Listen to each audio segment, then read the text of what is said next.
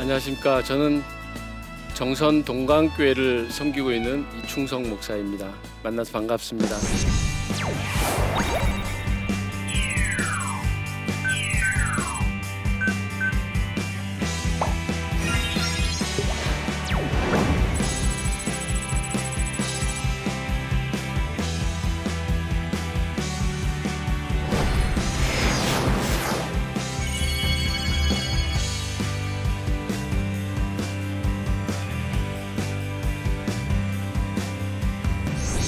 여러분, 우리가 생각할 때 가을 되면 뭡니까? 농부들은 어떻게 해줘요? 풍성해져야죠. 추수가 되면 수확이 많이 나면 그분들은 주머니가 든든해야 되고 겨울날 걱정이 없어야죠. 그런데 농민들은 가을만 되면 추수해놔도 아니 추수를 하기 이전에 그 밭을 갈아엎어야 되는 이런 현실이 너무도 많았습니다. 몇만 평이 되는 고추밭, 무밭, 배추밭들을 수확을 하나도 하지 못한 채 그 자리에서 트랙터로 로터리 치는 모습을 보며 그분들 등 뒤에 굽은 그 허리 넘어 한숨이 아니 분노가 막 쏟아져 나오는 걸 볼 수밖에 없었습니다. 그리고 어떨 때는 그분들이 갈아엎어야 되는 그 밭에 조금이라도 돈을 만들어 드리기 위해 곡식을 거두어 가지고 제가 차를 싣고 서울에 형님, 동생들, 동기, 목사님들 교회마다 다니며 팔아서 갖다 주는 일이 허다했습니다. 그래도 밑빠진 독에 물붓기였습니다.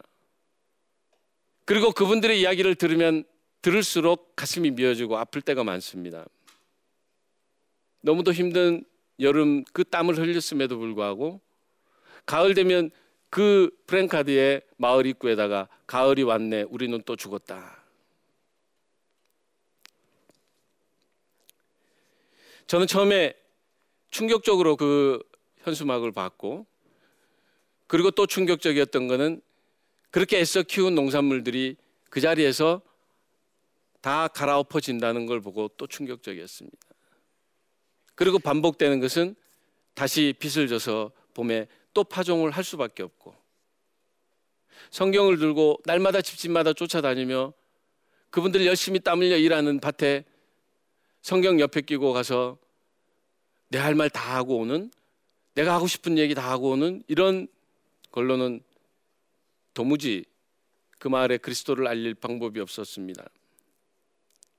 처음에는 저도 농촌에 이런 미션 공동체가 생겼으면, 이런 문화가 생겼으면 하는 그런 바람에 어학당도 해볼 생각이었고, 겨울에 여러분 겨울에 시골 가면 요새는 좀 덜합니다마는 마을마다 모여 앉아가지고 뭐 합니까? 고스톱 쳐요. 할 일이 없으니까.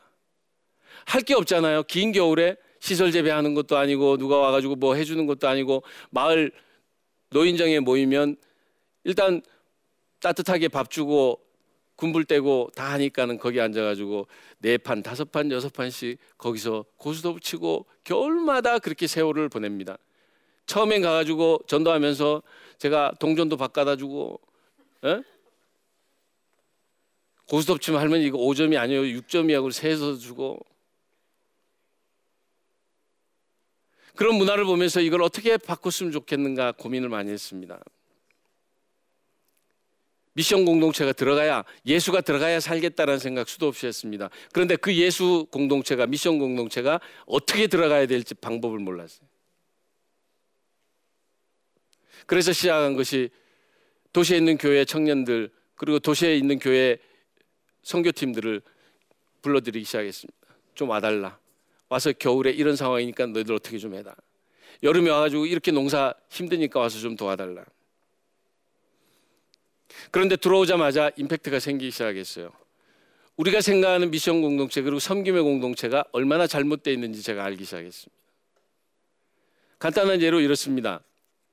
여름에 여러분들도 혹시 농촌의 봉사활동이나 여름에 선교 프로그램을 가지고 가보셨는지 모르겠지만은 갈 때 프로그램이 어떻습니까? 우리 행사의 모든 처음은 타임테이블로 시작합니다. 타임테이블 짜고 예산 짜고 먹을 것 짜놓으면 행사 다 끝났습니다. 교회 행사 이래요. 그런데 타임테이블을 어디서부터 짜느냐? 새벽 6시 일어나서 새벽 예배, 새벽 묵상하고 그 다음에 아침 먹고 준비해가지고 8시 반 내지는 9시 반에 일터로 봉사활동 밭으로. 그런데 그렇게 가서 나가면 어른들은 돌아올 시간입니다. 어른들은 집에 와가지고 잠시 쉬고 참 먹고 그러고 나가는 시간이에요. 새벽 4시만 되면 일어나서 4시부터 선선한 그 시간 동안 5시간 동안 아침까지 일을 하고 오후에는 일을 안 하는데 우리는 모든 순서가 오후로 몰렸습니다. 그리고 심지어는 이런 프로그램까지 됩니다. 7시에 어른들 초청에다가 마을잔치하고 워십 보여주고 또 예배 드리고 결심자 맺고 그리고 그러고 나면 프로그램이 10시나 10시 반 돼야 됩니다. 어른들은 7시 되면 어떻게? 해 떨어지면 주무셔야 되는데 우리는 해 떨어진 저 주무셔야 될 어른들 붙들 앉혀놓고 도시에서 준비한 대도하는 음식 먹이고 그리고 워십한다고 보여주고 영화 심지어는 더빙도 아닌 외국 영화 갖다가 보여주고 그렇게 하고 우리가 할 만큼의 것들을 다 쏟아가며 그분들에게 우리가 가진 미션, 우리의 문화를 집어넣으려고 애를 쓰고 우리가 가진 그 시간 안으로 우리 문화 안으로 들어와 주기를 바라고 있습니다. 그리고 그 행사의 주인은 누가? 우리가 되고 말아버려요. 피곤해요. 목사님 요번에 일만 좀 해주지. 우리 교회 모이는 거 별로 배도 부르고 뭐 음식 여러분들 어떤 분들은 삼계탕 맛있게 해드린다고 여름에 복날이라고 삼계탕 해오는데 우리는 도시에서 나오는 닭 안 먹습니다. 집에 뛰어노는 닭들이 얼마나 맛있는 게 많은데 여러분 이 도시에서 양계 한 닭을 가지고 우리를 섬깁니까? 우리가 미션 공동체를 세우기 전에 제가 그 마을의 목사가 되기 전에 저는 그 마을 사람이 돼야 되는 것이 우선이었습니다. 못하는 농사라도 배워야 됐고 경운기 못 봐도 어떻게든 부탁이 들어오면 있는 힘껏 내가 알 수 있는 만큼의 것들을 동원해서 같이 땀 흘리고 같이 기름 묻히고 같이 애쓰다가 안 되면 공장에 보내는 한이 있어도 트랙터로 갈아엎어질 때 그거 같이 조금이라도 건져보겠다고 애쓰는 젊은 청년이 고마워서 지난 시간 말씀드렸듯이 손들어 예배당 교인 되겠다고 표했던 겁니다. 내가 가진 미션이었고 내가 그동안 배웠던 선교학이고 내가 그동안 학교에서 배웠던 성경이면 이게 절대로 통하지 않았을 겁니다. 저는 지금도 신학생들에게 간혹 부탁드리는 것이 있는데 교회부터 예배당부터 세우지 말고 먼저 그 공동체에 들어가서 함께 그 공동체의 일원이 되는 것이 목회다. 어느 곳에 가든지 도시라고 다를 거 없습니다. 여러분 제가 만약에 20년 전에 처음 그 땅을 밟을 때 십자가를 먼저 세우고 십자가 세우는 거 쉽습니다. 누가 정부에 허가 얻는 것도 아니고 어디 가가지고 뭐 필요한 거 아닙니다. 그냥 허름한 집 한 채만 있으면 거기다가 십자가 걸고 동강교회 담임 목사 이충석 하면 됩니다. 그럼 교회가 생겨지는 거예요. 그러나 그때 아마 그 공동체를 먼저 세우고 들어갔으면 그 예배당을 먼저 세우고 들어갔으면 지금까지도 저는 교인 하나 없는 외톨이 목사가 될 수밖에 없었을 겁니다. 왜요? 그분들이 전혀 모르는 예수를 들고 들어와서 너 혼자 도 닦고 있는 것 같은 우리가 전혀 들어갈 수 없는 그런 문화 속에 버티고 있는데 부지런한 농부가 되지 않았더라면 제 마음속에 그런 것들을 허락하신 하나님께 저는 감사해요. 영적 우월감을 먼저 가졌더라면 내가 그들을 이원화시켜서 죄인으로 보고 내가 나는 목사고 그들 이거는 다 전도의 대상이라고 봤더라면 저는 아마 견디지 못하고 1, 2년 안에 도로 나와야 됐을지 모르겠습니다. 그런데 지금은 상황이 달라요. 지금은 여러분 교회에 제가 머슴 살다 목사되고 목사되다 마을 목사가 됐습니다. 동강교회 목사에 앞서서 저는 지금은요 행복한 게 저는 마을의 유지예요. 마을에 큰 행사가 생기면 읍장이 저를 찾습니다. 군수가 와도 군수님 옆에 저를 먼저 앉혀놓습니다. 한 번은 여름에 자두를 농사짓는 우리 마을에 어르신이 한 분 계시는데 그분은 교회를 아직까지 안 나와요. 안 나오시는데 이분 댁에 제가 자두를 여름 내에 팔아드렸어요. 몇백 박스가 된지 모르겠습니다. 그분이 자두 나오면 목사님 이제 수확을 다음 주 며칠부터 수확합니다라고 통보만 해요. 그러면 저는 그걸 들었다가 여러 군데 이제 광고를 합니다. 그리고 제가 수확할 때마다 가서 거들기도 하고 같이 패킹을 합니다마는 그날 제가 오후에 그 집에 들렸더니 지나가던 분들인지 어떤 분들인지 손님들이 많이 모여서 자두를 먹으면서 이제 살려고 이렇게 하고 있는 겁니다. 근데 그 중에 한 분이 제가 들어가니까 아저씨 이리 오세요. 여기 자두 맛있습니다. 이거 잡숴보세요. 그리고 저한테 자두를 건네요. 그래서 저는 받았습니다. 그런데 그 집주인 할아버지가 하시는 말씀이 에이, 어디야 저 아저씨가 우리 마을 목사님인데 자기는 교회를 안 나오는데 나는 자기 담임 목사인 것을 자기가 고백을 하는 겁니다. 우리 마을 목사님입니다. 동강교회는 이름이 기억이 안 날지 모르지만 이분은 분명히 우리 마을에 있는 우리의 정신적 지주가 되었다는 것을 고백을 하는 거예요. 그리고 어제입니다. 어제 우리 마을은 1년 중에 꼭 한 번 겨울 되면은 마을 여행을 떠납니다. 마을 전원이 이렇게 관광버스를 타고 바닷가 가서 회도 먹어보고 좋은 데 가가지고 고기도 잡숫고 하루 종일 노래방 기계 틀어놔놓고 합니다. 어르신들 그게 1년 중에 가장 큰 낙이에요. 이럴 때 여러분 저를 꼭 데리고 갑니다.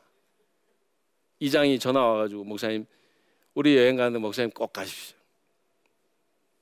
가면은 여지없이 아침 이른 시간부터 할머니들이 할아버지들이 나와서 막걸리 한 잔에 소주 한 잔 드시고 그리고는 이것저것 잡숴가면서 하루 종일 야 어떻게 저런 힘이 나올까 싶을 정도로 돌아올 때까지 그러고 즐겨 놓으십니다. 그리고 저한테도 목사님 노래 한 곡 해봐. 처음에는 그게 굉장히 낯설고 힘들었어요. 아, 내가 이런 자리에 있어야 되나. 그런데 제가 생각이 바뀌고 난 다음에 여러분 이상한 일들이 생기기 시작해요. 여러분 제가 찬송가를 안 부르고 굳세어라 금순이를 불렀더니 할아버지 할머니들이 서태지 오빠 온 것처럼 난리가 났습니다. 그리고 돌아오는 길에 마지막에 저한테 이장이 이래요. 이제 우리 오늘 여행 잘 마치고 즐겁게 놀았는데 이거 잘 마치고 돌아올 때까지 우리 목사님 기도 많이 해주시고 이제 마쳤는데 잘 다녀왔습니다 하고 우리 목사님이 마지막으로 이제 말씀을 하시고 오늘 여행을 마칩니다. 마지막에 저한테 마이크를 줘요. 그래서 제가 관광버스에서 늦은 시간 동안 그러고 와서 피곤하고 힘든 그 어르신들이 마지막에 젊은 목사예요. 아들 같은 목사. 다 70이 넘은 어른들인데 아들 같은 목사가 이제 여행을 다 마친 다음에 이장이 자기 선에서 이젠 더 높은 목사님한테 마이크를 넘기고 오늘을 마무리해달라는 거예요. 이게 은혜 아닙니까? 그리고 그때 짧게 복음을 전합니다. 이제 더 늦기 전에 교회 오시오. 우리가 영적 우월감을 가지고 보면 그런 자리가 우리에게는 마땅치 않습니다. 거리를 둘 수 있습니다. 그리고 올라가 거룩하게 기도하고 그리고 저 마을을 내다보면서 저 불쌍한 영혼들 저 사탄의 영혼들을 이렇게 하고 기도하는 것은 아니지 않습니까? 15년 동안, 그리고 교회가 세워진 지 이제 9년, 합쳐서 20년이 넘는 세월 동안 마을이 바뀌기 시작했습니다. 교회가 중심이 되기 시작했습니다. 그리고 행사의 중심에 목사를 놓았습니다. 전혀 모르던 사람이 목사를 아저씨라고 하대할 때 자기가 나서서 화를 내며 우리 마을의 목사님을 왜 그따로 부르냐고 화를 냅니다. 여러분, 우리 주민들은요, 교회는 안 나오지만 11조는 할 줄 압니다. 어떻게? 밭에다가 내 걸 따로 심습니다. 이렇게 지나가면 우스갯소리를 그래. 목사님, 이 한 줄 목사님 거야. 교회 11조 냈다며? 이거 목사님 거야. 지나가다 보면은 목사님 일로 와보세요. 일로 와보세요. 그리고는 복숭아 잘 익었으면 가지째 꺾어서 저한테 먼저 주고. 저는 마을 한 바퀴만 돌면요, 농산물 시장을 만들어댑니다. 교회가 어디에 가서 그 지역을 개혁시키는 일들이요, 그리고 교회 공동체가 세워지는 일들이요, 우리가 세운 계획으로는 안 됩니다. 그리고 이미 만들어져 있는 공동체가 들어가서 그 공동체를 내 꼴로 만들려고 하는 건, 이건 점령이에요. 이거는 문화 충격이고 테러고 점령이에요. 아침에 4시 반에 시작하면 우리 프로그램도 4시 반에 시작해야 되고, 그분들이 7시에 주무시면 우리 프로그램도 7시에 접어야 되고, 그분들이 안 돌아다니시면 우리도 돌아다니지 말아야 되고, 그분들이 닭 뒷마당에 뛰어다니는 토종닭 잡수면 그걸로 함께 나누어야 되고, 게살 샐러드가 뭔 말이며, 에? 피자가 뭔 말이겠습니까? 그리고 우리는 말을 너무 많이 합니다. 선교하러 들어와서 하고 싶은 말이 너무 많았고, 준비할 것이 얼마나 많았든지, 들어오자마자 마을 들어가가지고 막 그냥 폭탄 던지듯 던지고, 듣든지 말든지 앉혀놔놓고 서너 명이서 막, 그리고 마지막으로는 영접기도 합시다 그래요. 우리 마을엔 영접기도 100번도 넘게 한 사람들이 많아요. 왜? 들어오면 농사일 해주고 그거 하자 그러면 해줘야 되니까, 이거 먹자 그러면 먹어줘야 되고, 모이자 그러면 그래야 농사일을 도와주니까. 마을 잔치 필요 없습니다. 선물 보따리 필요 없습니다. 그냥 들어와 소리 없이 들어가서 그분들 밑에 가 섬기면 됩니다. 그분들이 일어날 때 일어나고 잘 때 자고, 그분들 먹는 것 같이 먹고, 우리가 속해 있는, 우리가 해야 할 과제들, 우리 안에 있는 그 과제들을 위해서 내 것이 아닌 상대방이 어떤 문화와 어떤 생각과 어떤 환경에 있는지를 먼저 고려하지 않으면, 저도 아마 그 교회, 그 마을에서 지금처럼 마을 목사로 대접을 받는 일은 없었을 겁니다. 머슴 살아준 게 다행이었고, 그리고 그만 끝까지 변치 않고 교회가 세워지고, 그리고 그 교회가 그분들이 가진 아픔과 그분들이 가진 어려움, 고통들을 함께 나눌 수 있었다는 것. 그리고 그분들이 하는 그 수십 년 세월 동안 마음에 뿌리 박혀 있는 그 고통들, 한 이런 것들을 들어줄 누군가가 있었다는 것. 대꾸하지 않고 들어줄 누군가가 있었다는 것. 다 털어내고 난 다음에 그 마음속에 위로는 우리가 주는 게 아니라 하나님이 주십니다. 선한 그리스도인은 내가 가진 내 주격이 아니라 나를 바라보고 있는, 그리고 또 내가 전도를 해야 될 그 대상자들에 대한 배려고, 그리고 제가 자주 쓰는 말 중에 하나가 염치입니다. 염치 없는 그리스도인 되지 마시고, 그분들이 볼 때 정말 착한 예수쟁이들,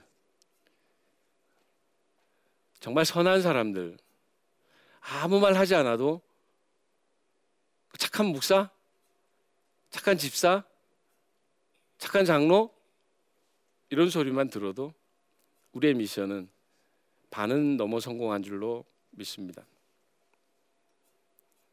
오늘 강의 참 할 것들이, 들려드리고 싶은 얘기들이 많지만, 제가 배운 목회의 가장 큰 은혜는 그저 착한 그리스도인이 되자. 예수께서 그러하셨듯이 우리에게 어떠한 말보다, 어떠한 학식보다 더 중요한 것이 여러분 가진 표정이고 내가 가진 그리스도의 마음이 아닌가 생각이 됩니다. 오늘까지 강의를 들어주신 여러분께 정말 감사를 드립니다.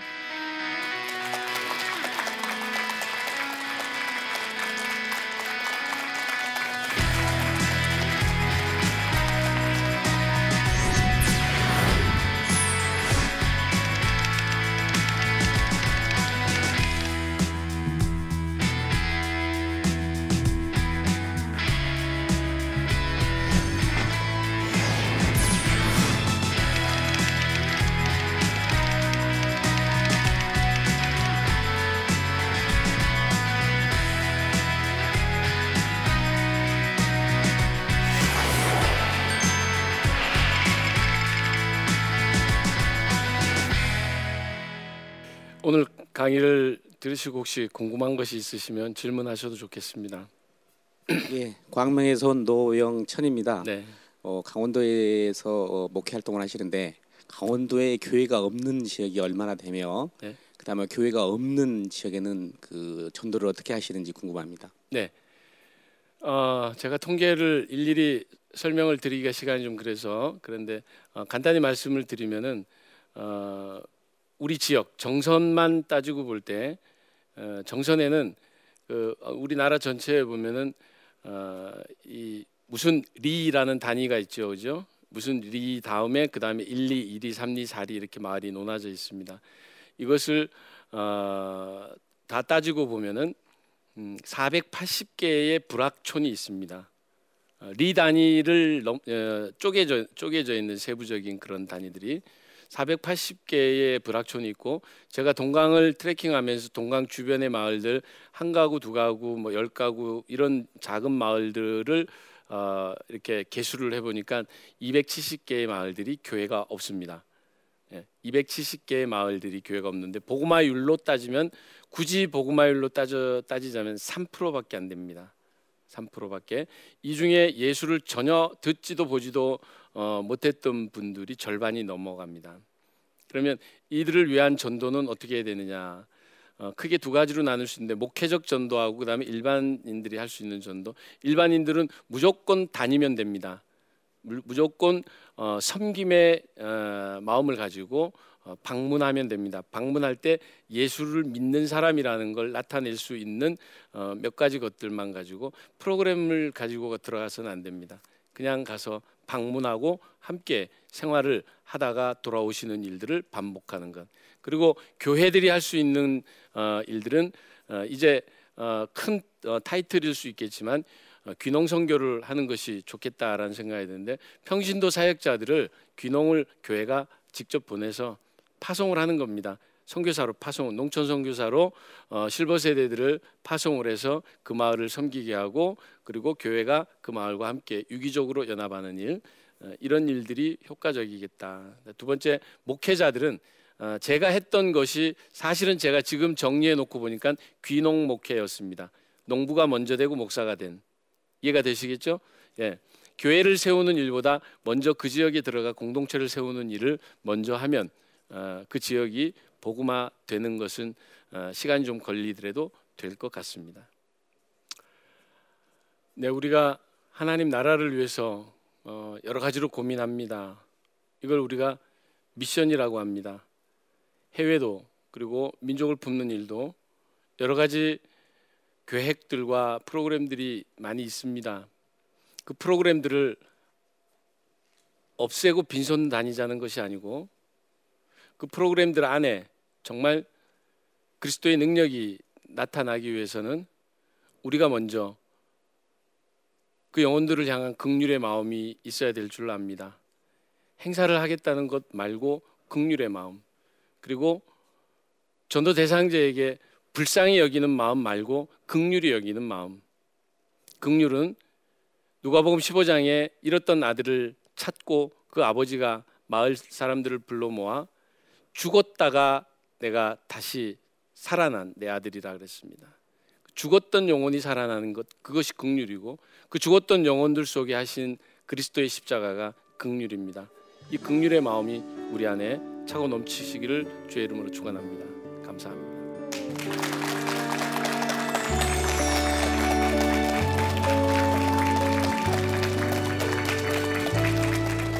말씀과 이 입시 공부가 어떻게 연계될지 궁금하시죠?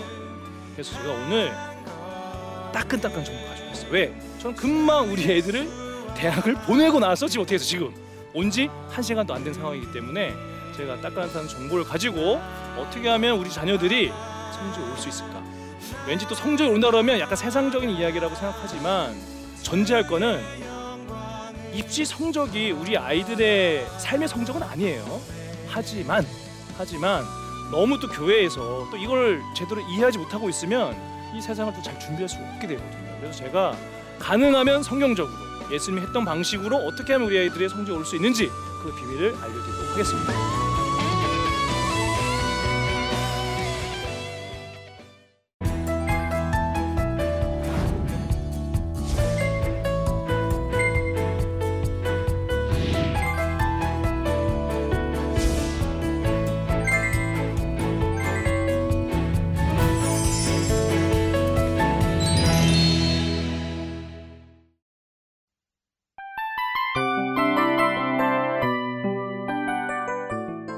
이 프로그램은 청취자 여러분의 소중한 후원으로 제작됩니다.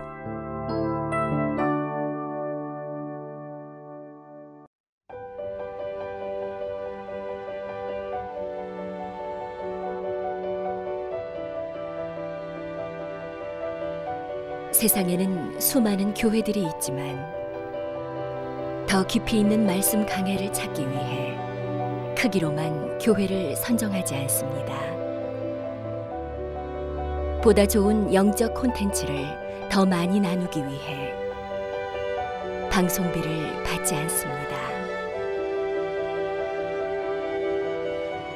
1년 365일 복음만 전하고 싶어서 우리는 광고를 하지 않습니다.